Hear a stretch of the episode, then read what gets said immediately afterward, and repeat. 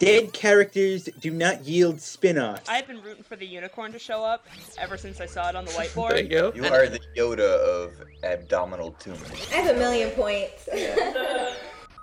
This is serious business. It's time for some turtles, some time travel, and some tidal waves, and this is Serious Business, the nerdiest, drunkest podcast on the planet. My name is Rob. I'm filling in for Jeff this week, but we do have a wonderful episode lined up. We're going to be talking some trailers, some Ninja Turtle trailers, which is not something I expected ever to say hmm. outside of the 90s. Talking some X Men trailers, and a few of us saw Noah this weekend, so we'll be talking that as well. Let's meet our plucky panel. Let's start with Michelle. Michelle, how are you? I'm doing pretty well, Rob. How are you doing? you had this very pregnant pause there where you yeah, really, yeah. really thought about that. I, I thought I had to think about it, but yeah. I'm doing well, and it's great to hear that you're doing so well. I'm going to ask with the question to the panel what was the last movie that made you cry? Oh God, I don't want to admit this. Do it. we just watched the Hunger Games last night, Oh. and so I, yeah, it did make me tear up a little bit. I Which forget which part? I was when Cinna when he gets beat up and she's clawing in the tube and she's going up and she's freaking out and he's beaten. She's just been through all this stuff and I start to well up a little bit. Oh, this is the don't know. sequel? Yeah, the second Catching Fire? Catching Fire. Yeah. I thought that was so much better. Oh my I, god. I mean, I enjoyed the first movie well enough, but Oh yeah. really, I really liked it. But yeah, yeah, I Okay. did tear up a little last night. Good answer. I like that answer. I actually went to the bathroom uh, during that part. so I totally I totally missed the part where Lenny Kravitz gets uh, Deaded. taken away or beat up or Yeah, I remember I was talking to you about that, and you're like, I said deaded. No. oh Uh, yeah. I was talking to you about that. You're like, wait, he dies? Like, Yeah, I had how no did you idea. miss that? I Yeah, had absolutely no idea. And Michelle, I gotta ask, what are you drinking tonight? I am drinking some water tonight. Life giving water. Life giving water. or Actually- life taking water. Life taking water is in the case of world cleansing water Yeah. of Noah, but we'll get to that a little later. Let's move on to John. Hey. John, how are you? Good. I'm Good? I'm all right. Doing good. Okay. Very manly question this week. What's what's the last movie that made you cry? I can't picture John Uh, ever crying. Yeah, I mean it's not it's not an You're easy like a rock. task. Yeah, Yeah. I, I am. I can count Seriously, on one hand the amount of times that I've seen him cry. Wow. It's Um, like 13 years. I mean, I would say that television shows have gotten to me. more Okay. than movies more recently. All right. Well, I'll expand the question then, so you can. Television does count. Uh, all right, I don't know that this really puts me in a, a, a better place, but Just admit it. yeah, just we're all being honest here. all right, all right. Um, I would say the mid-season finale of Doctor Who when Mm. Amy and Rory went away. Oh That yeah, finale, it was yeah, sort of like a that was no dry eyes. yeah, yeah, yeah. When when Amy Pond said her final goodbyes to the Doctor, that got me a little. That bit. was a real emotional episode. Yeah, that I was mean, a good one, but And you know, if I'm being honest here, it, it wasn't full on. It didn't have me sobbing, but it got Just me got a little misty. yeah, yeah, it got a little couple- misty in the eye. couple That snipples. counts. Although, you know what? Now it it occurs to me. I think the last movie that made me tear up a little bit was Toy Story three. Oh. Oh. Yeah. It- that that When last scene. young. What? Yeah. Uh, yeah. Which part? When That she was the when last she's playing with them at the end, or when Yeah. he's? When sh- yeah, when when Andy gives over his toys to the girl. Yeah. So you got two out of me. You Okay. got two answers. That's pretty good. That's pretty good. I I'm, I was thankful to get one. So you're very gracious tonight. And what do you, if anything, are you drinking? I'm drinking a Samuel Adams maple pecan porter. My God, there's just so many varieties. Every time I ask John what he's drinking, Oh. there's another. there's another man. Sam Adams. I'm not. It's not. I'm not bashing you. I'm just saying there's a lot out there, and they're It's- none of none of them are in California. And they're It's all the delicious. it's the samplers. The oh, seasoned Oh, yeah, samplers yeah, right. always give you the the, the colorful The exotic varieties. Yeah, Oh, and what was this one? Maple what? maple pecan porter. Is it a pie? Oh pie man, it sounds or a pretty. beer? it sounds pretty Both. heavy. Uh, pie beer sounds delicious. I have to say. We'll move on to Kristen. What's up? Kristen, how are you? I might. Yeah, right. Yeah, I'm good. Okay, good. So what's the what's the last film or television show hmm which made you cry? Misty at Catching Fire, but the last one that actually had me sobbing by myself in a crowded movie theater was 12 Years a Slave. There, there's probably a lot of moments where people cry in that movie, but I lost it at the very end. Yeah. In the title, you know he comes back. yeah. like, that's not exactly a spoiler, but, like, he apologizes. It's like, I am sorry for my delay. And I'm like, oh my god, baby, you don't have to apologize for anything. and I just lost it. And I- I look over, and the girl, like, sitting two seats away from me is also sobbing. So it's like, okay, it's not just me. That was that was a tough movie for a lot of people. Yeah. Uh, funny story. Uh, I actually sat Oh, yeah. next to that guy at a bar last night. Help me with his name. Is it Chiwetel Ejiofor. Chiwetel Ejiofor? Okay. Four. Yes, him. Good Which job, was- John Travolta. Surreal. Did you get Benedict Reference. Cumberbatch's number? Did I get his number? Benedict Cumberbatch's number. Oh no, I did. Oh, are they friends? Well, he's in the movie, so Oh, that's right. contact Forgot info. Hit me up. Nope. Damn Sorry. it! No, I left them alone. I left them alone. I was a little starstruck. And Friendship then, um, over. Oh.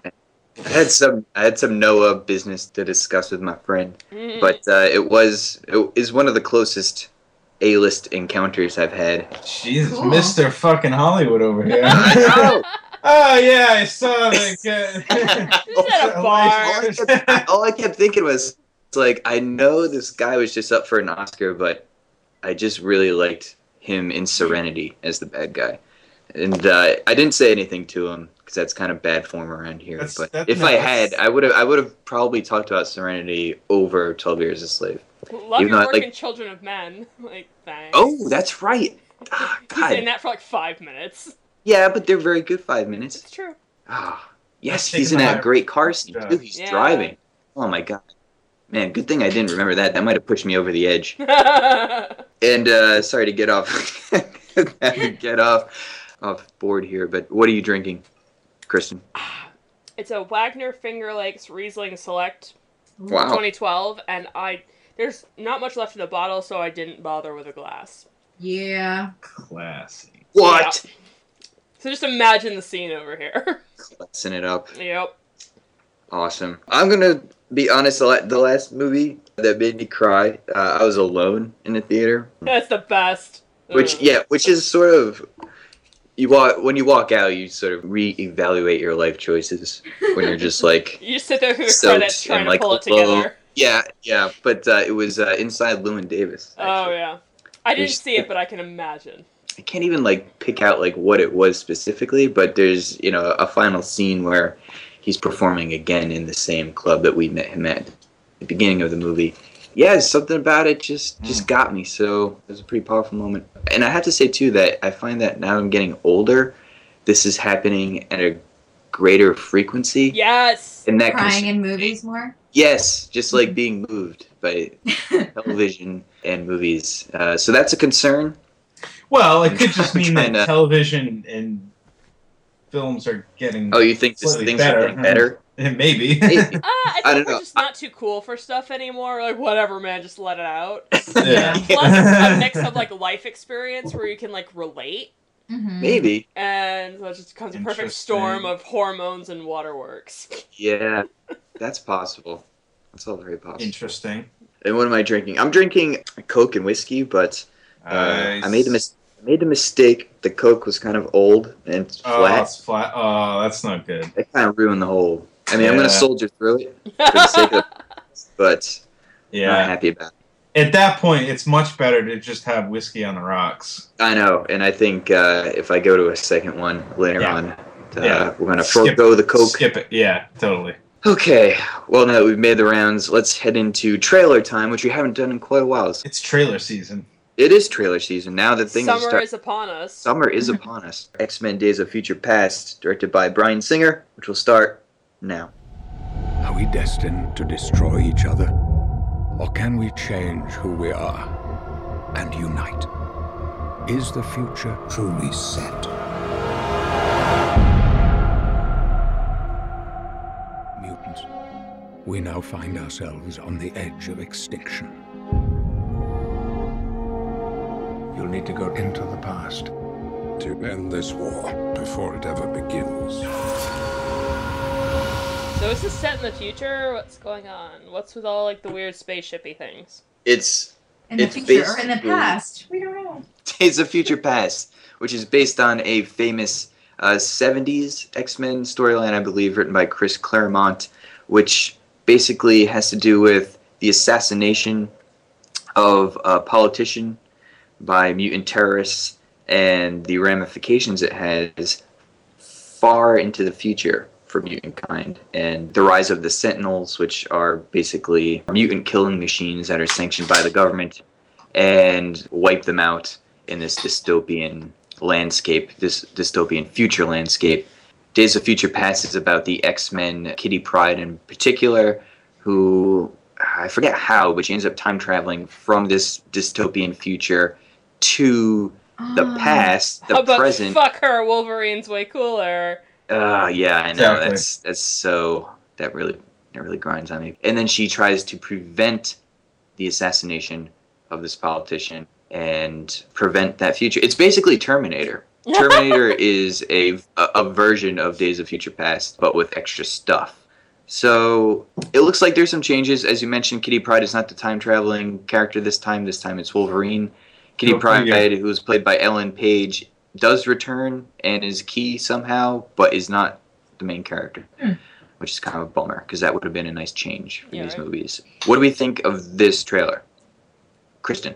Uh, I still don't know what's going on in this movie. I just explained to you. no, I know, but like, Yeah. if you hadn't, I would have no idea. Yeah. Um, these trailers are just like they're the same guy. They're gonna meet. Oh my god! it's like I Yeah. don't. Time travel makes my head It's- hurt. Like, how do they know that like this is the singular event that will cause the rise of the Sentinels? Like, how do they figure that out? I don't know. haven't Entire read- premise called into question. I haven't read the the original. I mean, it's such a big deal in the books, the assassination rather. So it's Yeah. kind of easy to pinpoint. John, you're an X Men fan. Uh, Mhm. What do you think of this second trailer? I don't know. I, I've had a weird like split feeling about this. Like on the one hand, I'm glad to see the cast of the older X Men movies return with Bryan Singer, but on the other hand, when I see the the cast of X Men First Class return, like I want I. I kind of want to see them in their own movie Yeah, well, it's sort of like a one or the other type deal. I, I don't know how the the two casts of these movie franchises are going to combine. You know, it seems like a lot of characters and a lot of different time periods. So Hmm. I don't know how it's all going to turn out, and it's sort of become a modern concern that a lot of these comic book movies have a lot of characters in there. So who knows how they're all going to balance out and work? Um, because there's a lot of returning characters. There's also a lot of new characters that we're seeing. So at this point, I'm still a, a little cautiously optimistic. But I don't know. I don't know. You just don't know. some some trepidation there from John. Yeah, I mean, it's I don't know. It's it's tough to it's tough to get a good read on these movies from the trailers nowadays. Yeah, eh, John, you in particular, you're sort of done with trailer time because you've been burned by so many awesome-looking trailers. Yeah, I mean, I feel, I feel like I feel like John in particular is is so mad at trailers, just like as a concept. That- Yeah, yeah. not even that. It, it's just like it's, it's totally true. I agree with you a lot of what you're saying, and I'm gonna go last. But first, I want to hear what Michelle thinks. I didn't see first class, actually. I was surprised. Boo, hiss. No, I know. I don't know why I didn't. So there just seems like there's a lot going on in this movie. I'm not quite sure I find it interesting enough, Mm. but I'm compelled to. Like, it seems like this is really super important, but Yeah. I'm not quite It's, it's convinced the that score. it is. Yeah, It's all the swelling, yeah, emotive music that's going on. This is like the most epic thing you'll ever watch. yeah. But, like, I mean, I'll see it. You know, Okay. you know, I'm intrigued. I know. I feel like oftentimes with comic book movies, with trailers, I'm slightly confused, Mm. and then when I go see the movie, it's like, oh yeah, okay, that's pretty simple. well, I do have I do have the comic the original comic version of X Men: Days of Future Past. I think Um, I read part of it. It's very it's very short. I, I've had it on my to read pile for quite some time, and I haven't gotten to it yet. But but I think it's only two or three issues, isn't it? yeah, it's it's really short. I mean, I would say maybe even just two issues. Yeah. But there is also the classic X Men animated series of the '90s. Did Yes, they did a version of it as well, which was actually pretty excellent. yeah. I'm gonna agree with John here. I'm a huge X Men fan from my childhood. Well documented on the podcast. X Men First Class was the first X Men movie I really liked. Ended up liking the Wolverine, which was so absurd. I didn't expect to like that at all. And I'm just sort of mad. I'm mad that they chose because this this is what happens historically with this franchise is that it looks like the choices that are being made for the storylines and the characters is more like a marketing opportunity Oh, Where- absolutely. they're looking at Marvel and Disney and what they did with Avengers and this like this rich continuity between franchises to make this mega franchise and all these sequels build up to this big crossover movie. And they're trying to do the same thing and they're using Days of Future Past, which is a classic X-Men story to try and do it. But I don't know if it's a great idea because I- I'm a little confused by the trailer as well. This trailer i do like this trailer. I do i am affected by the swelling music. It does feel very epic. The images of the sentinels sort of being dropped from these ships is actually very terminator to me but i think is very cool i've been waiting for sentinels for a long time to be on the big screen so i'm excited for that but yeah first class was such a, a great clean break from the continuity of you know x-men x2 and the last stand and stood so well on its own that I'm mad that they're now trying to smush them together. And I feel like I agree with John. Like I just wanted a first class sequel that could have taken place in the 70s or the late 60s or whatever. I don't need Hugh Jackman and Ian McKellen and Patrick Stewart to come back and sort of futz with uh, what was already working on its own with Michael Fassbender and help me out Uh, James McAvoy. Yeah. yeah, James McAvoy. Just blanked on his name. I, I think I thought First Class was so strong. I'm just just sort of disappointed that we're already aborting that as a viable concept Yeah. and like, oh, here's remember these guys, and it's like, yes, I do remember them. I don't need them again. We already have three movies. I'm also a little bit burned on the fact that Cyclops and Jean Grey aren't in this in any capacity because I feel like they're such pivotal characters in the whole franchise. And even on both ends, from first class and the original cast, that, that they're not included in any way. They're such huge parts of the X Men franchise. I would have liked to have seen them included in some way. Yeah, I know. They're they're so central to the mythology, and yet somehow they've been mistreated. Mhm. Cyclops never got a fair shake in the movies. I, I thought, Nope. and the Dark Phoenix thing could have been a little different, but we'll see. I, I'm used to being disappointed by X Men movies, so I'm trying to get back into that mode. But I will probably be seeing this. Kristen, will you see this Eventually. Uh, in the theaters? Eventually. okay, John. Oh, absolutely. Opening weekend. Yeah, yeah, me too. Damn it. Not gonna lie, they got. it. Michelle? Yeah, I'll see it. Opening You'll it? weekend. With, yeah, yeah. Okay. And we'll let's go to our uh, last trailer, which is the one we've really been chomping at the bit for. It's Michael Bay produced Teenage Mutant Ninja Turtles. we'll go to that now. Heroes are not born, they're created. That's what your father and I were trying to do.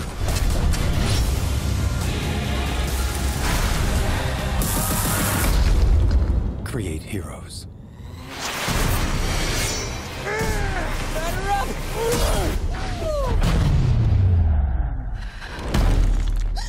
No, no, no, no, no, whoa, whoa, chill. It's just a mask. See? Don't freak out. Right? What the fuck is with their noses? Their, their entire faces. They look so creepy. Yeah. I don't like them. That has I- been the that has been the popular response. Hold Yeah. that thought. It looks strange. John, what do you think? I'm sort of convinced that this is going to be bad. Uh, so my curiosities are how is it going to be bad? You know, like what what parts of it it are going to be especially terrible? So like, bad. yeah, I mean, it, it's just like I, I don't see any redeeming quality of it. I, I think that my big theory is that Michael Bay has made a goddamn fortune off of the Transformers movies. So he's figured out like if I latch on to these big 80s franchises and put my and attach my name to them, I'll make a billion dollars per movie. So I've mastered Transformers. Let's go on to Ninja Turtles, and he's he's directing the fourth Transformers, and he's attached his name to. You know he did he ha- he doesn't have time to direct the Ninja Turtles movie, so you know they've got this this sort of studio yes man director because like really throughout this whole thing throughout this whole thing, like it's Michael Bay's thing. It's Michael Bay's Ninja Turtles. It's not Jonathan Hensley's or whatever his name is. It's not the director's Ninja Turtles. You know, like Michael Bay is the one that's sort of receiving all the attention for this movie. You can, and even from watching the trailer, you can tell that it's got that Michael Bay flavor. And even if you if you look at the title treatment, it, it's identical to a Transformers trailer. The fonts and the lens flares it's sort Yeah. of taking the same approach to Ninja Turtles as he's taken from Transformers. So it's just going to be a lot of flash and a lot of CG spectacle, and it's not gonna it's not gonna be real good. You know, it, it's just got bad news You all don't. over. You don't sound bitter at all, John. No, not at all. I feel like I feel like this trailer struck a chord, a beard chord within John. I feel Well, like I- Ninja Turtles should just be fun. I guess maybe that's just because they're such a big part of my personal childhood, Yeah. and this doesn't look fun. I'm just real disappointed. Kristen, what do you do? You have any impressions other than that they look horrifying? No, No. I mean I'm not a big Ninja Turtles fan. Yeah. So I have been waiting for this, and I kind of don't care. So I am absolutely not going to be seeing this because they're horrifying, and I have no nostalgic interest in it. Mhm. Sorry. Right. Uh, which is which is what these movies run on Yeah. right now is the nostalgia. just I- like the, the Nickelodeon logo, and they tried to make it creepy. It's like Yeah. it's, it's bubble letters. It's not creepy. Just it's Comic Sans. Well, Uh, what I do know about Ninja Turtles is that they're kind of like sassy and like Yeah. you know like being snippy and like eating pizza and this looks like this the dark version like no one cares yeah, Yeah. it's like the Batman Begins version No. of Teenage Mutant Ninja Turtles, and I agree with all of what you're saying. It does look like another. I'm not gonna say cash grab, but definitely well, using. I would it defi- you would say it. It's definitely an opportunity for Michael Bay to expand on Transformers brand and, uh, or not even brand, but the Transformers approach to revitalizing these franchises, which you know I'm not super offended by. I don't know if I'll see this. Ninja Turtles, as much as I love them as a child, they're talking, walking turtles who do karate, and th- I don't think that there's much behind them other than that. so th- I don't think there's a, a, a lot to explore um, Yeah. behind Ninja Turtles. So I'm not interested in seeing someone else's take. I don't, I don't know what the comment behind Teenage Mutant Ninja Turtles is going to be rendered as here. I will disagree in that I think they look cool. what I think I think yes, I think they I think they look kind of cool in this trailer. They look.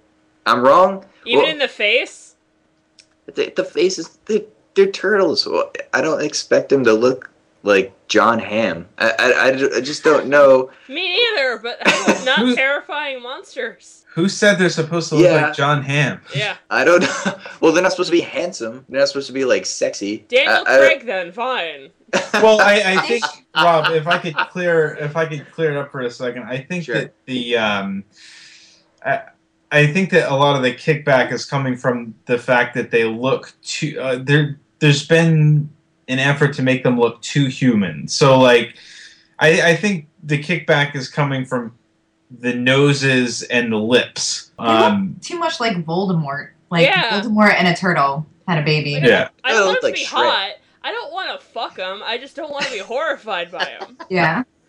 that doesn't it doesn't bother me as much. I, I I don't know. I think in terms of w- what they look like, maybe not, just not in the face, but their overall character design, they look kind of cool. I'm sorry. That's that's what I'm.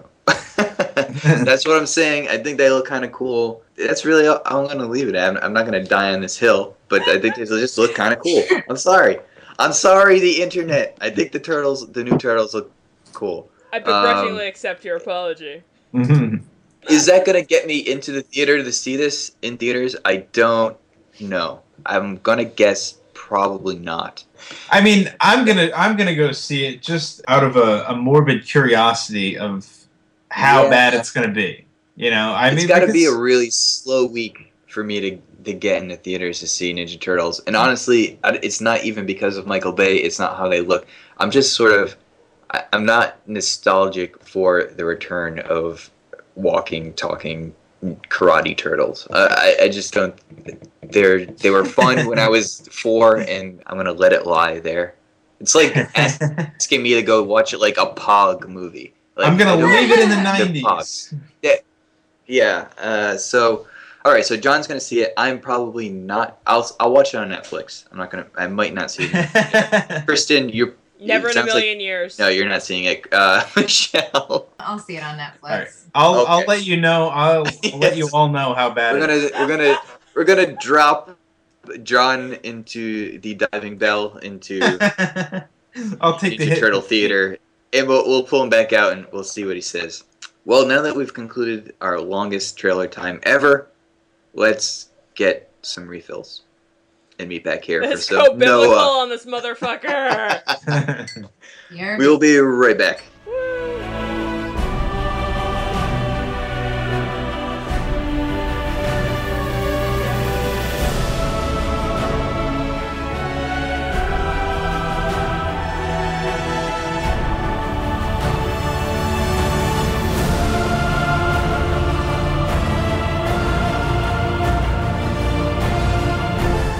We're back. This weekend, we saw the release of Darren Aronofsky's Noah, which is been a bit. Of, it's been special. It's been special now. It's been released, and it was even kind of special even before it was released. It was a troubled development process. I believe it was a troubled shoot, and I believe it was a troubled post production as well. And when I say troubled, I mean that creative choices that were disputed and a tug of war over how things should be displayed. I don't. I, I have to confirm this. I should have done this beforehand, but I I don't think Darren Aronofsky had final cut on Noah. I think I think the studio kind of decided how to finish the movie up, which is sort of strange because Aronofsky is pretty celebrated director. For those who don't know, he did the Oscar-nominated Black Swan. He did The Wrestler, which is one of my favorite movies. He did Requiem for a Dream and Pi, which should just sort of be issued to everyone who is entering college, because I think that those are like two movies that like are just watched in dorms uh, forever. And what else did he? the fountain. The Fountain. That's right. The It's kind Fountain. of crucial for this movie. Yes, the f- I think of all the movies that he's done, The Fountain is the most similar to Noah. We didn't all get to go see it, but Kristen and I did see Noah.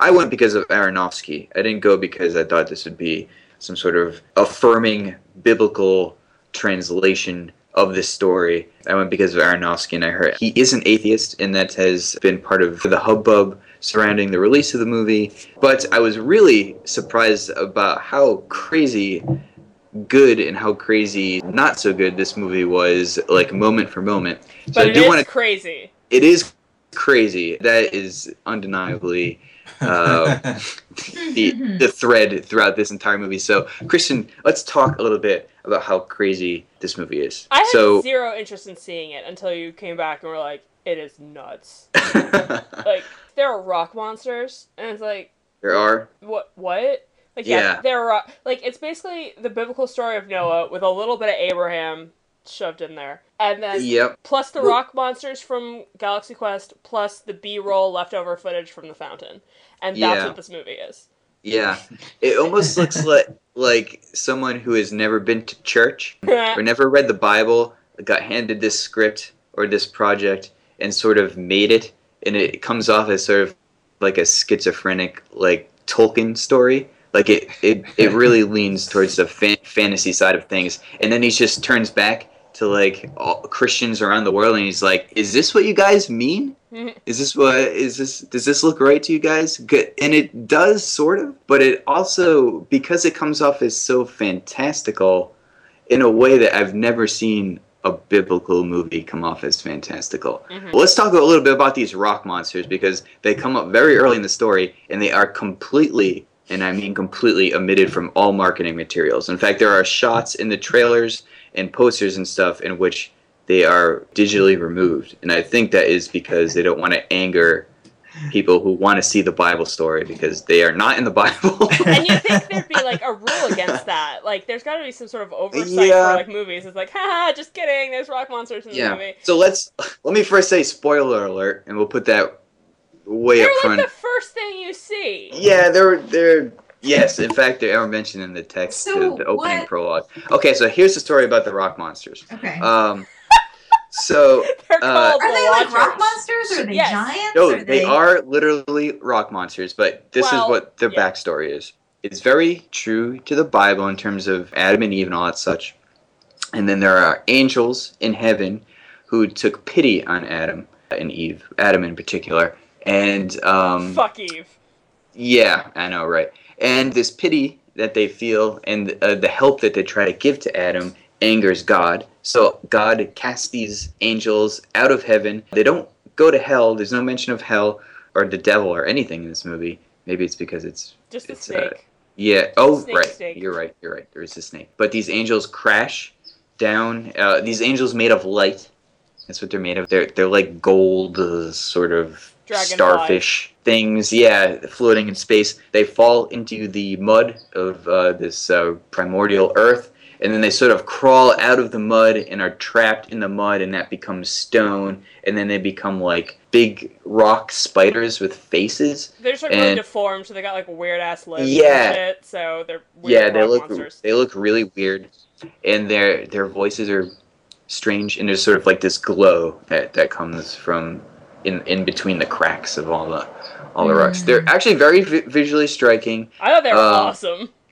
They they looked very stop motiony Mhm. to me, which uh, was charming. I thought, uh, and not not expected at all. But these guys are like so critical to the story, and they, like I said, they are not only like a big creative license on the biblical story, but totally omitted from trailers and such. They were cool. What did you? How did you feel about them, Kristen? I thought they were awesome. I thought they were the best part of the movie. Really?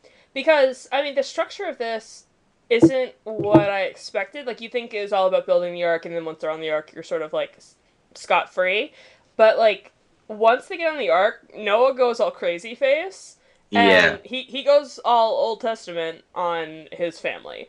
Um, Yes. which I thought was kind of cool. I don't know. A lot of Bible stories, everyone's kind of soft spoken and very like peaceful and loving. It's like no, there's some fucked up shit that happens. like that's New Testament. Yeah. Old Testament is crazy guys with beards like yelling at each other and like screaming at God, and that's what this was. So Yeah. I there's a lot of crazy face happening. Jennifer Connelly was doing a great job. um, Yep. but Russell Crowe just a little something in the eyes, just like I'm a little bit insane. I do I do like that they confront because I felt the same way. Like once they're on the ark and there's just uh, a giant ocean for a planet and all seems lost. I was surprised that there's like another hour of movie of Yeah. them just on the ark, and it actually worked rather well. And I'm so glad that they didn't shy away from. I guess I don't, I don't know how to explain it, but a a, a, a deeper psychological angle in terms of okay, we're letting the rest of the world die, and what makes us Mhm. so special. And then Eh. being the chosen one of God isn't like smooth sailing. No, Literally. right. well done. Thank well done. you. That is Uh, expert podcasting right there. There's like the first half of the movie, which is like an hour and a half, almost two hours. That's very fantastical. You got uh, you know uh, the birds and the beasts. Anthony Hopkins being crazy old man. You get the big rock monsters who explode or basically use themselves as artillery in this awesome scene in which all the like evil people in the world try to seize the ark because it's the only way to survive the coming floods and tidal waves, which is such like when I was watching it, part of me wanted to roll my eyes because I'm like, man, what a Hollywood like this, this movie was made because it's like it's Noah, but rock monsters are helping him, and then people try to take the ark, and it's this big like, you know, this thing that we've seen a billion times now, where two armies like running, you know, Mhm. into each other, and I'm like, man, they really found a way to sell this Noah story as like this Hollywood story. I wanted to roll my eyes, but I couldn't because I loved it so much. It felt very tense and wonderful, and just just the excitement. I was it had me hook, line, and sinker. So I cannot fault this project in that sequence as being like cliche or anything because I liked it a lot. You know what they did gloss over? What? How to go forth and multiply. Those characters are gonna have to Yeah. fuck their nieces. Yep. Yeah. There's a lot of You're implied incest and racism. Is like did everyone's white in the story? Yeah. Um, there's a lot of implied incest. Well, here's the Uh, thing. They don't say this is biblical times. It's almost it's almost sci-fi. Like It I'm not trying to excuse sci-fi. like, oh yeah, Noah was a white guy because that's some Yeah. bullshit, mm-hmm. but it it's almost futuristic. Like we already fucked up. Like it could be any time. Mm-hmm. It that yeah, there is a weird temporal limbo that's going on, which I do like. I mean, it- in the beginning, I would say that it says like first there was Right. Adam, whatever, but this is not the Middle East. You know, the, where they are is not. They're not in some desert somewhere. It will. I guess it could be Mesopotamia. I don't know. I don't know what They it is, know- but it they is this very. is. it is. Kristen's right. There is this weird limbo to it, which I thought was really satisfying. Mm-hmm. In the visuals, there is one part I do want to mention, and it is after the flood, and Russell Crowe takes the time to tell the story of creation, and it is one of the maybe best things I've ever seen in movie theater. Really? it's yeah, you did not that like. whole thing was we're not- unnecessary. oh my! Oh, Oh, I don't care. I don't care that it's unnecessary. It melted my face off. Of course, it's unnecessary. but It, I think Darren Aronofsky could have signed on to this project just to do that montage because it was awesome. It was awesome. I was curious what they were Um, saying with it because they're basically showing evolution, but then they go Yeah. and say, and then God created man. I'm like, wait, what? Yes, I know. side and are that- you on? that's the weird line that this movie is towing where it's like i'm trying to make like an an allegory or a fable make sense and at this and at the same time like i need giant rock monsters to make sense of it and it becomes like another allegory. It's like a fool's errand to try and like flesh it out into some like grand melodrama but at the same time it's it's creating its own mythology itself. It's the weirdest thing. I've never seen a movie like it that have, has tried to take a well-known story like the story of noah's ark and try to make sense of it and then not make sense of it but it being really really awesome Make so sense of it by adding fantastical stuff. Like, well, clearly there must have been unicorns. yeah right yes they're eating the centaurs i don't know what they're doing it's it was just the strangest and most wonderful movie i've seen so far this year Did you know that Ben worked on that movie? yes Yeah. oh i meant to bring that up because i remember him sharing pictures of the ark from Yeah. afar yeah On Long Island. it actually at one point in the movie as i was watching it i thought of that i was like i forgot ben worked on this movie and then i was like i wonder if he knew about the rock monsters Mm. i wonder if that somehow translated to the crew work it must have I don't know. I mean, like, he was like a PA or something. So. right right That's all Which- special effects. Like, what would he know? Yeah. i don't know you have to make Again, here's where the If rock see- monsters go, and- so don't stand here. Mm-hmm. if you see an actor look 45 degrees up into the air and start talking to them, i think we're gonna there's gotta be like was that supposed to be god he was talking to i don't know Well, he does Maybe. a lot of talking to God, too, so. He does. Man, what a good movie. I liked it more as we were talking about it. hmm I ca and I can't believe you weren't impressed by that montage in the middle. I mean, at that, I mean, it's so late in the movie. It's like, oh, get on with it. I thought that was actually going to be the climax of the movie. I thought he was going to tell that story, and That was the end of the movie. Nope, baby killing. Oh my god, so much baby killing, or so much rigmarole over baby killing. Hmm. Don't kill the Also, baby of your hot son. Thank you. Also, so many. All right, so they make all the animals sleep for nine months, which is insane. That doesn't make any sense. Although I was like, oh, that's how they didn't all eat each other. I get that. That's cool. Also, how do they not realize that the bad guy was on their ship for nine months? they just thought that Ham was eating for two for a while. Also, like, you're Jews. Why are you naming your kid Ham?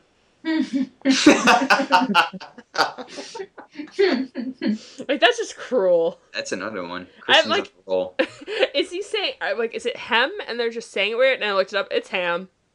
No, it's him. Ham. Ham ham, and Shem. Shem is fucking All right, hot. so Shem is hot, and then I looked him up, and he was born in 1993. Like, oh, fuck. Oh my gosh. Ah. also he was useless. He did nothing. Oh, he did plenty.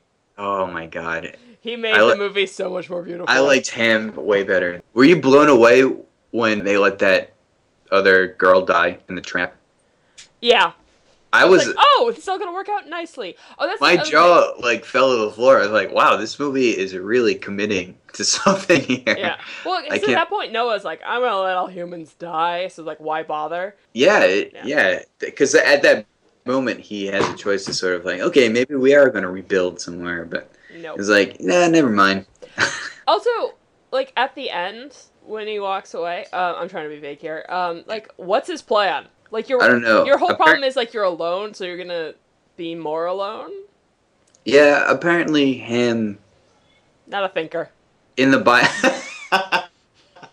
in the Bible, he's um, a Cain-like figure who goes off, kind Okay. of marked.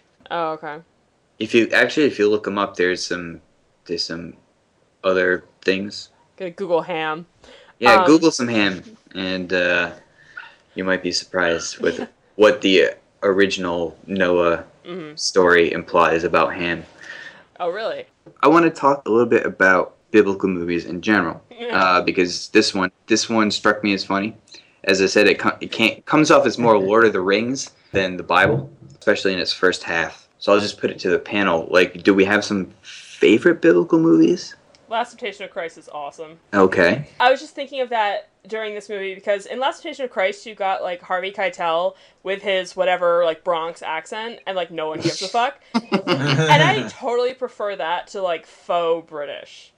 Like stop, just just talk. Like no Yeah. one, no one knows how they talked back then or whatever. So like just Right. use your voice. No one gives a shit. Right. Yeah, that's. I mean, the one argument against, and I'm sure we're going to bring it up at some point, is the Passion of the Christ. Let's go to Michelle. Biblical Um, movies. Do you have? A favorite? Um, the, Yeah, or just an impression. the Uh, uh, do you like them? Do you not like them? I like them well enough. I mean, I grew up watching the Ten Commandments every Passover, so Oh wow. yeah, which is a commitment. Let me tell you. so one A hour for every commandment. Yeah. but um no, it was it was something that it wasn't it wasn't Easter time, it wasn't Passover if we didn't watch Charlton Heston. So That's interesting. it's tradition. Yeah. If, what do you think of that movie? Have you watched it recently? Did you watch it last year? I did not watch it last year. I think it's for me, I've seen it so many times that it's beyond it's just one of those things that we do. I don't know that I really get a lot of a lot from it now, but I think it's tradition more than a great movie. You watch Right. it twenty times, you kind of get it. Yeah, yeah. Let's move to John. John, biblical movies, favorites or thoughts, even. I would have to agree with Michelle that in, in my household as a child, the Ten Commandments was also an annual thing. And I remember watching it when I was a little bit older in my later high school years. And it was sort of a commitment. The thing that sticks out in my mind is that it was, you know, in the 90s, in the time of the VHS cassette, the Ten Commandments was one of those select films that was on the double cassette Yes. packages. Yeah. Do remember that? But it, it was, you know, it did stand out because it was longer and it was in depth and it had that that significance to it. But in the more modern times, I, I think biblical movies sort of exist a few degrees separated from you know the mainstream movies, right. and they, and they they can't quite make you know like Noah or the other more recent film Son of God. I mean. They can't. I mean, I, I would say that the Passion of the Christ was the last one that was really like had mainstream attention you know the other movies sort of exist like all right they're biblical movies and they did all right at the box office but they don't they don't quite seem to make it into the mainstream Mhm. film but i think for the most part they seem to just adapt stories and sort of they put a lord of the rings spin on them or you know like that epic Yeah. that epic 300 little tilt on it and the main demographic seems to be like the old Oh uh, my god. Mimic? the older I, um, generations yeah Well, so they can I, sell uh, bulk tickets to church groups. yeah they can't it seems like they they Right. can't they can't quite tap into the mainstream film audience I don't know. I feel like we're in a bubble because I feel like Christian audience is the mainstream. Yeah. And this is a tricky topic. Uh, I knew we would we would we would come across this this issue. I mean, Some my main, my main point my main point is that like these biblical adaptation movies can't quite get into like say the uh the Thor or the Captain America or the That's it. Avengers type Depth of numbers audience, Yeah. you know and it's it's funny too because they're sort of like westerns. Like there there are a lot of them made at one point in Hollywood, and now they're sort of sparse. And in, in the case of no, I mean, let's go to Passion of the Christ for a moment. Like that was made, and that that was a huge success. Partly because it sticks so closely to its source material, and partly No. yeah, yeah, I think it did. Well, I think it did. We were talking about church group. Look, there it's torture church. If any for church, church groups. Like, yes. Oh, of course. I'm Yeah. not I'm not arguing that, but I'm saying there are people. If there are church groups going to go see Noah, they're going to come out angry. I saw kids in my theater. I'm like, oh, you did not. read up on yes, this uh, movie yeah. See, that's the shit I'm talking about. Like the Noah. Noah is a biblical movie that is trying not to be a biblical movie and is successfully and unsuccessfully in sort of different scenes. It's very sort of back and forth. I I thought, but um, I would agree with John that you know these movies are are are tough sells, and we are in a bubble. And Kristen's right too. I mean, we're, we're on either coast. There's a lot of people in between us that look at these movies as like, oh, these are like supplementary materials for things that are being you know Mm. taught every Sunday. And what makes Noah so interesting to me is like this is not supplementary material. This is totally different. This is totally different, and it, it uses a couple of tentpole moments to be like, oh yeah, then then the dove comes back with the thing in its mouth. But there's there's so much other weird stuff going on that it's interesting to see a filmmaker take a biblical story and try to do something interesting with it. Where I think in the case of like Ten Commandments and in in in some ways Passion of the Christ, we're sort of we're trying to create a literal translation. Does that make any sense? Hmm. Do you understand? No, Kristen, you disagree. Tell me. I don't know. I mean, I guess the evidence like bears out because, like, in the Passion of the Christ, I was like laughing within the first five minutes. It means you're possessed. Yeah, no, I was just like, this is dumb.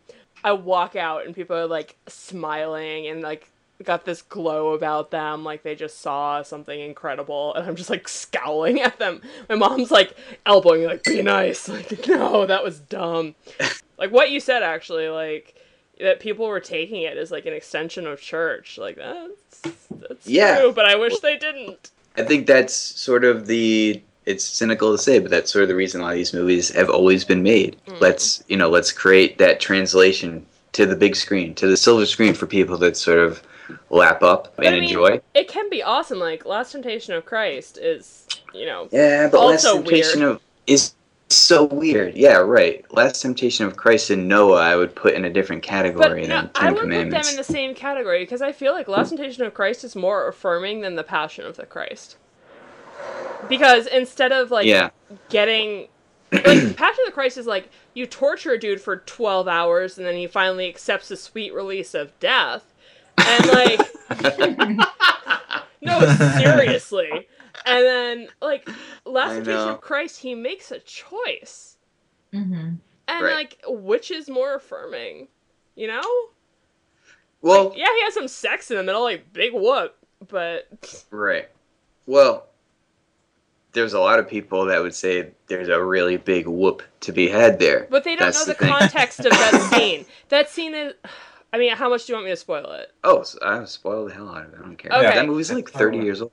Okay. Okay, So basically, he gets crucified, and then this little girl is like, "You can get down now. You've done your job."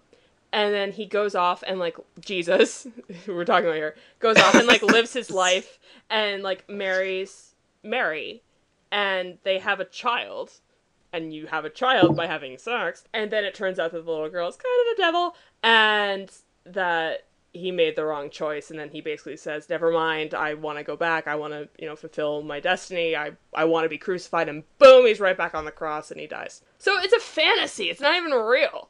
Well, I really like that a lot. i actually was talking to someone at work who's actually like a, a really devout christian at one point like this is years ago at a different job. I spoiled it for him but he was like oh i'm glad you told me that because like that makes so much sense like it that's fine but all people hear is like jesus has sex and it's like no not like that There's definitely a lot of baggage that these movies have coming out of the gate. And I think that's why they're made so infrequently now. And I don't I mean it, Noah is is one of those weird cases where I, I think maybe they wanted to make sort of a um, a big epic translation of the Noah story, and in the hands of Aronofsky, it became something else. It became sort of an examination of these these human beings who are actually depicted in the Bible and sort of the psychological toll that that might take with the deeds that they are depicted doing, which is very much sort of in line with the Last Temptation of Christ. It's an examination of something that is taken as fact or as black and white to a lot of people. So I think that that makes it interesting, and that that was the surprise for Noah to me because I thought I thought it was going to end with them getting on the ark and boom, yeah happy ending. There's a boat, There's a dove. but Olive branch. Credits. so there yes, exactly.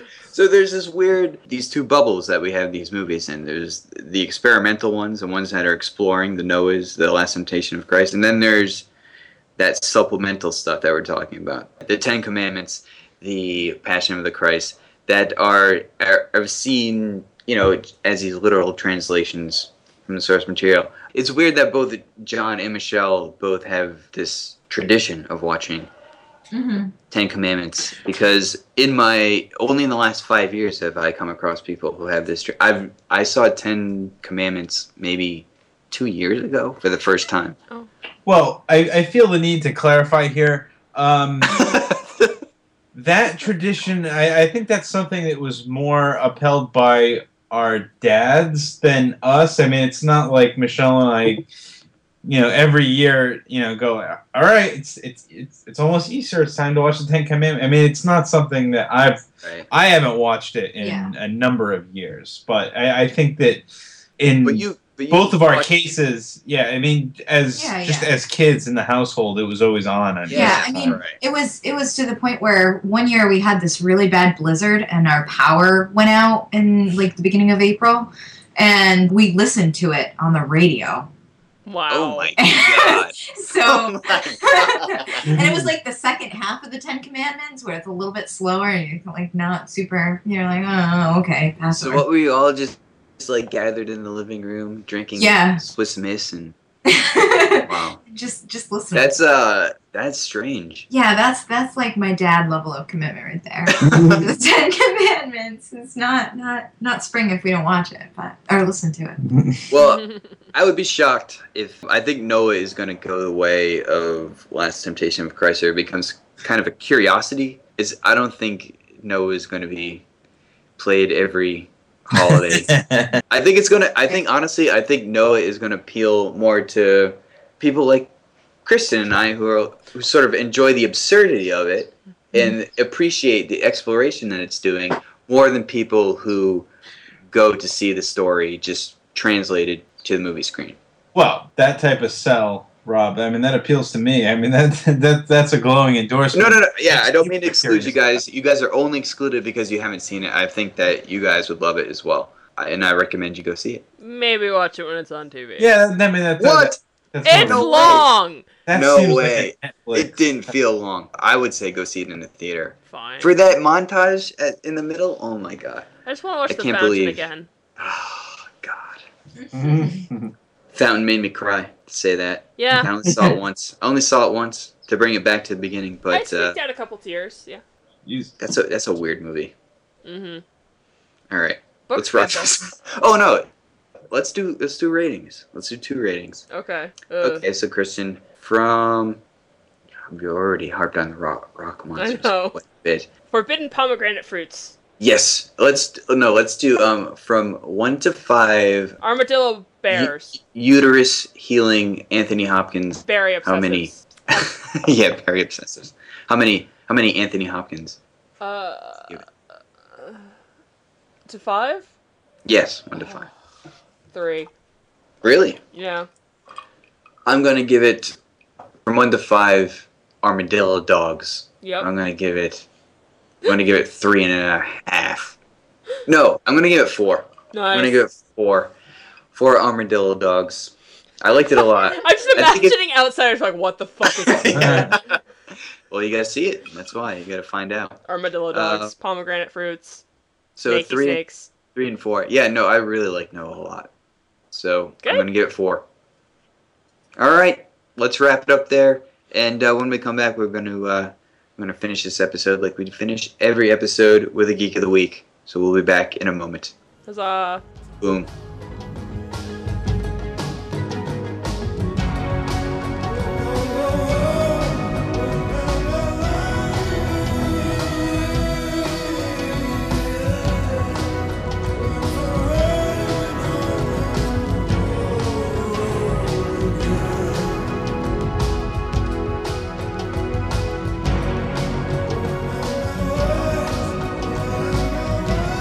Back here to close out episode number 95.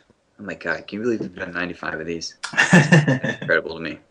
Close out this episode as we close out every episode with Geek of the Week, just talking about things that we're watching, reading, playing, just generally a sense of what we've what we've been digging this last week. So let's start with John.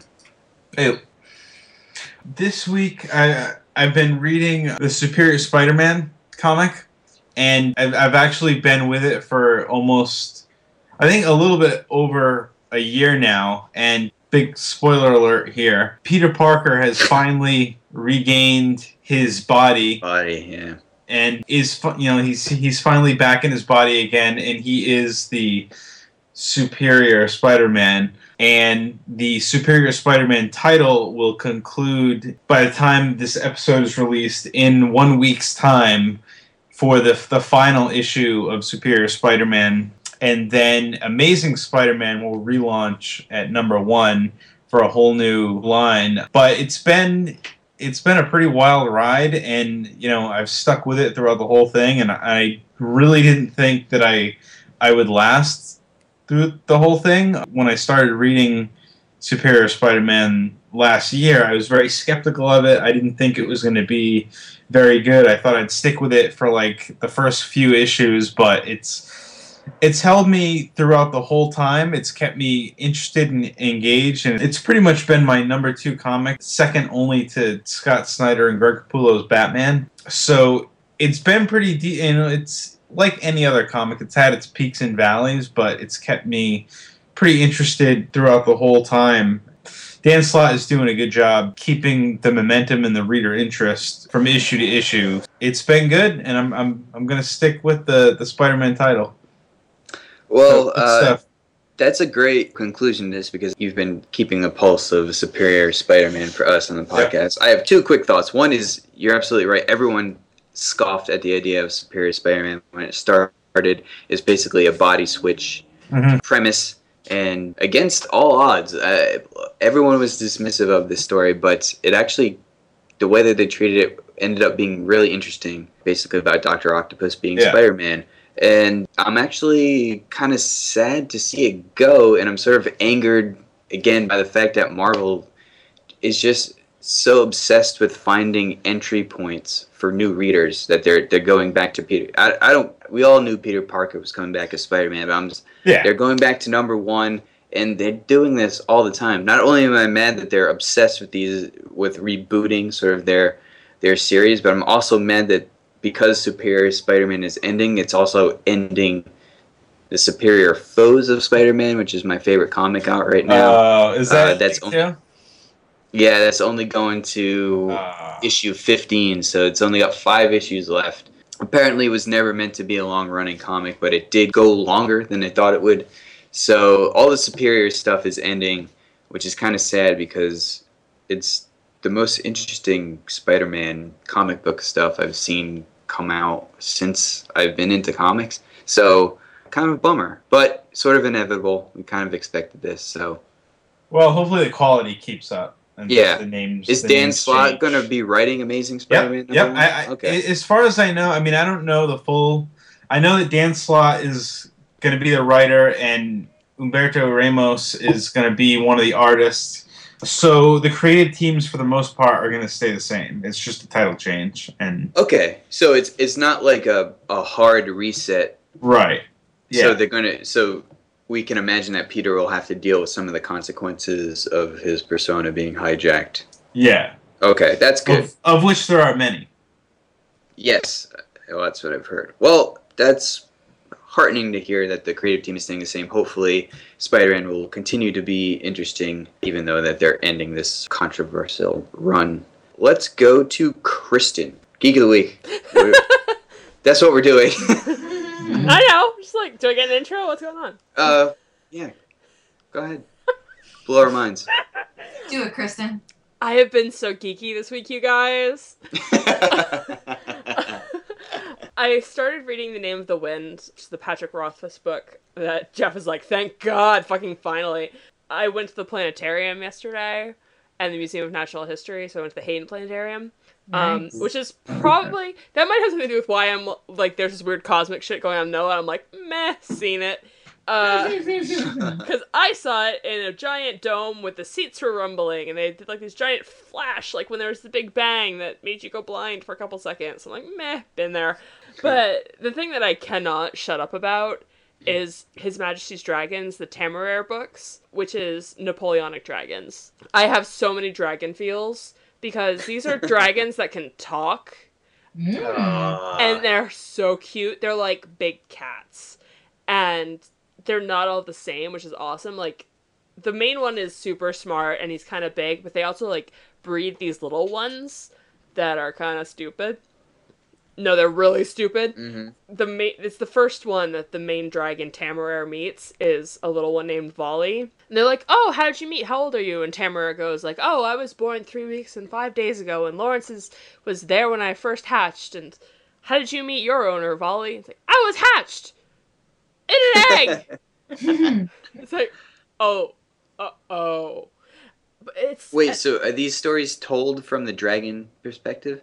No, I mean they're, they're third person, and like it starts with Lawrence, who is a sea captain on a British sailing vessel. They take a French ship, and they're like, "Why did they even fight?" And they realize like, "Oh, it's because they had a fucking dragon egg." And so they take it, and like the dragons kind of what's the word? It, the the creepy thing that they did in Twilight. They kind of like imprint on like Yes. it's not necessarily who they see first. Like there was originally supposed to, they like drew lots to who was going to take the dragon because like the Aerial Corps, you're kind of like loners. Like you don't really get married, you don't really go anywhere else because other people are still kind of scared of dragons, and you have to take care of your dragon so much you can't really have a life. And so there's this other guy who like draws the short straw and is going to take care of the dragon, and the dragon just like kind of walks the circuit around the ship deck and goes to the captain and is like, the, the first thing he says is, "Why are you frowning?" I'm like, "Oh my god." Um and so he's basically stuck with him, but they're so bonded and it's like they're my OTP. Like not Not in a dirty like just I want them to be together forever. Like they are so cute. And like Lawrence will pet Tamara on the head and be like, you know, I'm never gonna give you up. I you know I, I've got an offer to go back to the Navy, but I'm not gonna leave you, sweetheart. Like I think it's so cute. Like, a lot of them have Roman names, but then there's one that it's a female dragon named Lily who spits acid. Nice. And it's like, and then Lily like hawked up a loogie on this other dragon, and it melted its flesh off, and its owner shot it in the head to put it out of its misery, and they went down together. It's like, it's so beautiful. Um, fucking dragons, man, they're so This is cute. so weird to me. Uh, and the awesome thing is, this is book one of seven, so there's a lot more. I'm so excited. wow. I'm like Well, trying to space them out, because otherwise I'm just gonna inhale them all in a week, and then be like, now what? who's Yeah. the author? They're written by Naomi Novik. His Majesty's Dragons, the Temeraire series, highly recommended. I feel like I read I read a dragon thing in high school by a woman, but I don't think it was this. I don't remember the dragons talking. Rob, Oh, did you read like Mercedes Lackey? Like oh, Pern? Oh, wait, I'm figuring. Yeah, it's Pern. yeah. Yeah, that's what I read. I feel like I read it in high school too. They don't Just like- talk.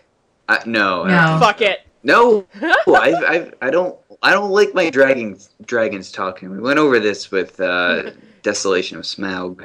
I like my Uh, dragons, you know, charring people. yes. Okay. Yeah. Well, I like them charring people, and then going back and be like, Lawrence, can you feed me a cow? Sure, sweetheart.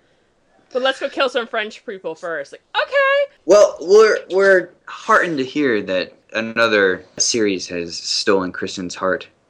I'm gonna be talking about dragons forever now. Sorry, Yeah. guys. It's weird. Uh, dragons have never been the case. It's always been British detectives. Well, you just said Smaug, so. Yeah, that's true. Well, that's great. I can't say that I will read these books, but uh, I do want to know how they progress over seven books because if you've only read one, I don't know. I feel like there's a lot of room for disappointment. Jeff has He- read them all, I think, and Okay. really liked them. Right. Okay. Well, I'll ask him too. But uh, keep us abreast Oh, I of, shall. uh, how dragons go. Let's uh, let's kick it over to Michelle in her geek of the week. I'm gonna continue the dragon theme. No way. Yeah, yeah.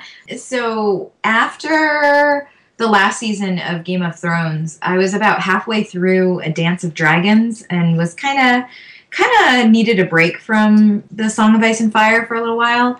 And so now with the next season starting up next week, I saw some stuff in the trailer that made me think that we might be going beyond the third book. And so I was like, oh, let's refresh my memory on the fourth and fifth book since they happen at the same time. And so I'm just about to finish the fifth book, and I can't believe that I had put this down for a minute. It's heating up, especially towards the end. All the characters that I was interested in but didn't get towards the beginning of the book, like we're with Daenerys, we're with Jaime, we were with Cersei again, we're with Arya. And so I'm really, really excited. I've got like maybe, let's see, uh, 200 pages left, and I I'll probably burn through it really quickly. I'm really excited about it. Ugh. I'm always surprised by how much I'm looking forward to the show because I'm not a reader of the books, and I always find myself in sort of the mid, you know, between seasons, sort of like, yeah, Game of Thrones is really cool, but like I like other shows more. But then like as it gets closer and closer, I'm like, I cannot wait for this show. I've been reading, not to get too off track here, but I've been reading a lot about their sort of end game and the way that Martin is sort of participating with the producers of the show. It, it almost feels like he knows he's not going to get to the ending of the books Yeah. in that he's trying to sort of shunt the storytelling into the live action stuff that they're doing on HBO and he want I guess in an interview he revealed recently that he wants to end it with a movie and that it won't end with the books which is crazy talk but at the same time kind of reasonable when you consider the pacing of the series of the television series and the very very slow pacing of the book releases I think that I kind of enjoy that slightly more elite status of being a book watcher and a TV like watcher too. Like Yeah. I have that kno- knowledge of like I know who's gonna die this season. Yeah. Um, Everyone. yeah, pretty much, pretty much. But I think it would be interesting to turn that around a little bit on us. I'm not sure. I would certainly go see it, and I think that I would enjoy it. But sometimes I lose a little bit. So there's so many characters, and there's so much going on, and there's so much intrigue. I think that the series has it right, and I don't know how that would translate to a movie.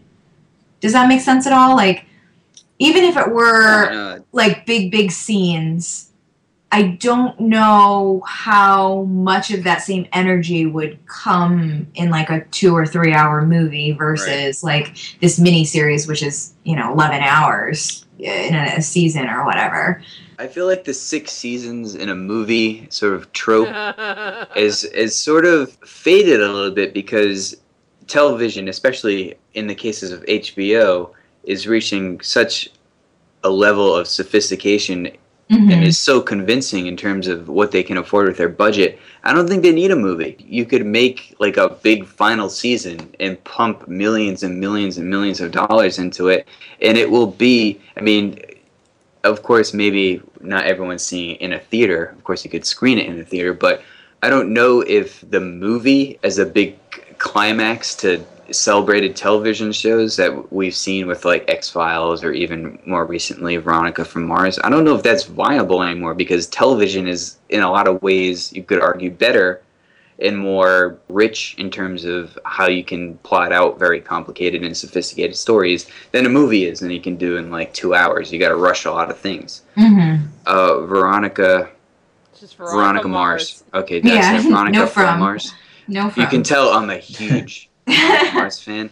Uh, I've never seen it. So, yes, Veronica Mars, not Veronica from Mars. Sorry, sorry, everyone. So, that's a very interesting take, and I did want to ask a book fan of Game of Thrones what they thought about that because it does feel like the television show is moving at a much faster Yeah, pace. I kind of feel bad for George R. R. Martin because there's a lot of fans that are pretty much like, you can't do anything else. You need to be sitting down and writing these books.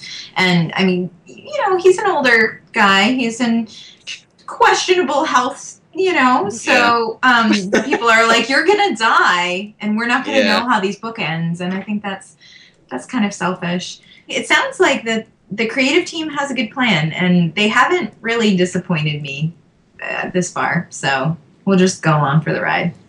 That's good to hear. That's good to hear because so many times I enjoy things on a screen and then am berated by Jeff mostly, who's read the books and been like, "You don't know shit." Yeah, Really, the books, the really books are read the better. books. I've done The books are better. Hunger Games too, so Yeah. guilty. You should really read all Uh, seven just thousand pages of the should, books. I- we should just all read, okay? Yeah. Yeah. I mean, Hunger Games, thou canst knock that out in an afternoon, but Yeah. well, uh, I'm sure we're going to be talking more about Game of Thrones in the coming weeks because that is is coming very soon, and uh, really looking forward to it. Season four, lots of questions to be answered for those of us who have not read the books. So, Michelle, try and stay tight-lipped about that. I don't want to know who dies. I don't. I read the Wikipedia article, so I know. Well, you Oh, don't. yeah? You don't tell me either. You don't. You gonna. You don't get to tell me either. Okay, so I'll go really quick. So I do this thing I think that most people do now. You move to a new place, you don't meet any of your neighbors, you just sort of stay in your apartment and ignore everyone. But that ended up biting me in the ass because my roommate, who's a bit of an extrovert, got very friendly with uh, the gentleman downstairs from us and invited us down for like drinks or something. And I was like, I really don't want to do this, but I went anyway in support of roommate. And turns out I go downstairs to this awesome guy's place, and he breaks out the DC deck building card game. What the fuck? I, I've not played a card game since high school, and it totally scratched that itch again. So I'm playing this DC Comics card game with strangers, and it was awesome. So, very briefly, you pick a char- a DC character, like you could be Batman, you could be Superman, and you have these certain attributes, and uh, you start off with a base of like seven very basic cards that have values, and then you play them, and then you buy cards, and depending on what your hero's attributes are, it affects what cards you buy, and they can work sort of together. And you build a bigger and bigger deck, and it gets more sophisticated, and you're playing against each other. And it's awesome. I'm obsessed with it. I can't stop thinking about it. I want to sort of nudge this person to invite me downstairs again so I can play it with him because I do not own this game. but just goes to show you that the card game, the card gaming gene doesn't go away. Just sort of, just sort of hovering silently in your brain, waiting for the next opportunity to strike. The DC, I think it's the deck building card game. I think that's what it's called. I don't know. I don't even know how new it is. I don't even know if it's very old. I've never heard of But, uh, it. You never heard of it? I've never heard of it either, man. I've heard of the DC he broke out this box. game, no, no, no, no, no. This is just strictly cards. Yeah. So there's my my weird wine fueled I gotta tell you, Rob, I, th- I Uh, thought you were going someplace exploration else with into that. gaming. I thought you were going someplace else with that story. Like, so uh, we met our roommate downstairs. Long story short, uh, he's cousins with Ben Affleck. Ben Affleck came over and we were rubbing elbows. Yeah. so let that be a lesson to humanity everywhere. Introduce yourself to your neighbors because they could be playing comic book card games, and you should get in on it. Let's wrap it up there. Thanks everyone for listening. Let's figure out where we can find these lovely individuals online. Let's start with Kristen. You can find me on Twitter at Nero's Liar, and uh, I'm gonna shout out to Jeff, Ben, and Steve, who I met for brunch today because Jeff was in the city and not avoiding me this Yeah, I time. so Mm. shout out to podcast hosts and favorites, Jeff. Ben, and- Favorites. Jeff, Ben, and Steve, friends of the podcast. Jeff, Ben, and Steve. Yes. Yes. Well, very good. I'm glad that you guys got together. Let's kick it over to John. you can find me on. We're doing the Twitter. Right, Yeah. Did you forget your Twitter name? Lost the momentum there. Sorry. My bad. Editing. too much. Too much beer. You can follow me on Twitter at Draw the Story. Okay, Michelle? You can find me on Twitter at Tracing Rays. And you can find me on Twitter as well at Heroes Are Boring. You can find our website at tisbycast.com. You can find our podcast Twitter at Tisby Podcast. I think that's what it's called. You can find It's yours. I know, I know it's mine, but I don't remember the thing that I set months ago. All right, no, that's where it is. Uh, and you can find the Tumblr at This Is Serious Business Cast. Mm-hmm. Correct? Yes. All right. We're good then. What else? Oh yeah, we did a roundtable this week. John, Jeff, and I talked about our our favorite first comic books. So uh, you can go there. Some weird entries. There's a Batman entry, and then there's a Star Wars entry, and then Jeff had the weirdest one, a Wild Storm entry, which I've never heard of before. It just it feels very Jeff to me. It's very Jeff. Um, in a good way. In a good way. In a good It way. I is very Jeff. being- It's very Jeff. But check that out, and just like Jeff, I don't know how to end this. No, no tidal waves to kill us all. No. For someone who like has trouble tolerating a house cat, I can't imagine trying on a boat with every animal ever. And it then must two of have smelled. And like My they were goodness. sleeping, but they were also farting the entire time. Like you know they were. So uh, it would have been I think in there. that wraps it up right there. Yeah. That's our ending. Farting. Very Ark nice. farts. Ark farts. Oh. Wow, that was weird. Um, kind of like Noah. And long. yeah, weird and long. Just like the movie. Yeah. Just like. Oh. Wah, wah. This is serious business. I have been so geeky this week, you guys.